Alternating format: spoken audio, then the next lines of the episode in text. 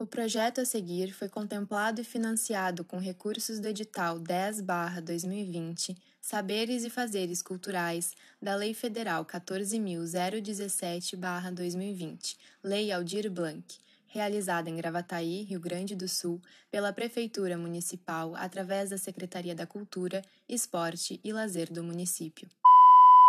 Olá, Vamos começar? Era uma vez Eduarda Ourix, menina muito entediada, uma pandemia a deixava irritada. Sozinha em seu quarto começou a imaginar quantas histórias ainda precisam se contar. Lembrou que existia muitas mulheres esquecidas, sentia a vontade de vê-las enaltecidas. Os heróis que na escola conheceu, muito a aborreceu. Sabia que eles não eram representação, queria de verdade uma transformação. Assim nasceu, construindo brinquedos e história, que trilha hoje uma linda trajetória. E aqui vamos ouvir todas as histórias que eu descobri. Vamos deixar de papo furado então e começar a contação? A história a seguir é sobre Maria Felipa. Era uma vez uma guerreira astuciosa e inteligente, muito sabida, sempre protegia muitos. Nascida em uma ilha lá na Bahia, descendente de africanos e se sentia como o mar. Forte, bonita e misteriosa. Seu nome era Maria Filipa muito querida. Na ilha chamava atenção por onde passava. Com seu jogo de capoeira, se divertia e se defendia. Mas não defendia somente a si, defendia a todos da ilha. Durante a guerra contra os portugueses, ela foi muitas. Quando precisou, correu para ser enfermeira e ajudar aqueles que tinham sido machucados, mas quando foi necessário, ela também foi olhos e ouvidos. Observava os soldados portugueses com muita atenção, para assim conseguir o máximo de informação que lhe poderia ser útil como a guerreira brasileira que ela era. Certo dia, estava jogando capoeira perto da praia. A lua já brilhava no céu e ela se movimentava junto com o vento, indo para lá e para cá.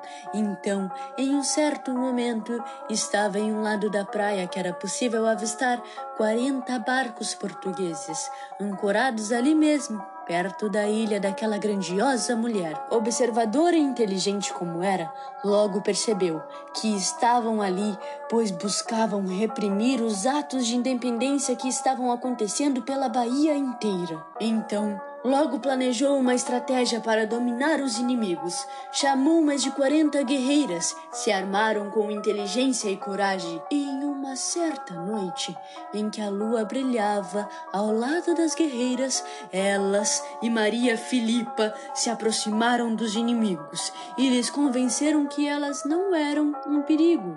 Os soldados então deixaram elas entrarem nos barcos e quando viraram as costas, todas as guerreiras surgiram surgiram e atacaram com firmeza as embarcações, dominaram rapidamente os inimigos e, ao comando de Maria Filipa, colocaram fogo nas quarenta embarcações, impediram assim que eles atacassem a Bahia e deram possibilidade de seu povo continuar buscando a independência. Essa era Maria Filipa, uma mulher que não protegia somente a si, mas protegia a todos. A história que vocês vão ouvir agora é sobre Valerie Thomas.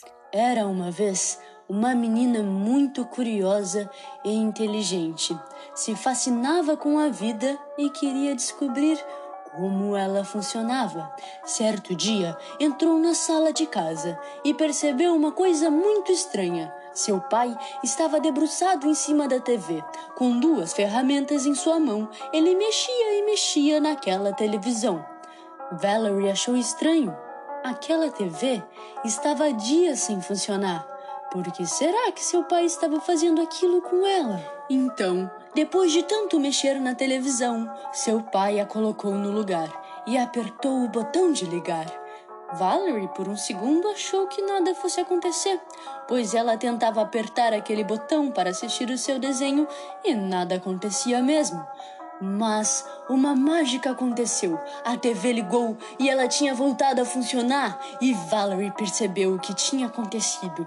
O seu pai havia consertado a televisão. Encantada ao descobrir que as coisas poderiam ser consertadas, decidiu que aquilo era o que ela queria para a vida. Queria poder consertar, criar, inventar. Sendo assim, logo achou um livro muito especial o primeiro livro dos meninos sobre eletrônica. Valerie não se importava se era para meninos, ela fez aquele livro ser para ela. Leu ele inteirinho e, mesmo sem apoio dos pais nem dos professores, ela não desistia, continuava querendo aprender mais para assim poder inventar mais.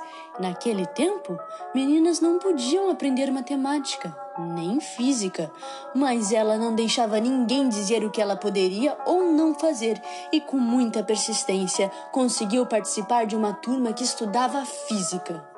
O tempo passou e ela continuava a mesma menina sonhadora e determinada. Fez faculdade de física e se destacou em matemática.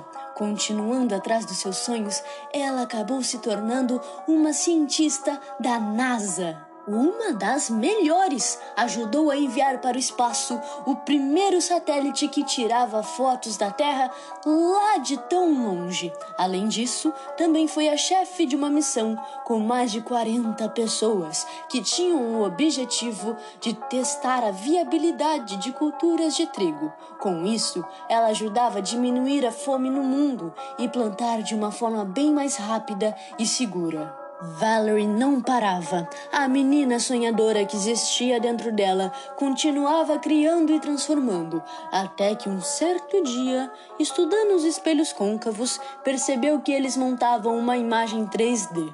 Então, colocou a mão na massa, passou a trabalhar noite e dia, e hoje, graças a ela, temos a tecnologia 3D que, além de nos proporcionar diversas possibilidades, também faz os filmes ficarem bem mais divertidos na tela do cinema. Essa é Valerie Thomas, uma cientista negra que não desistiu de seus sonhos e que transformou a sociedade.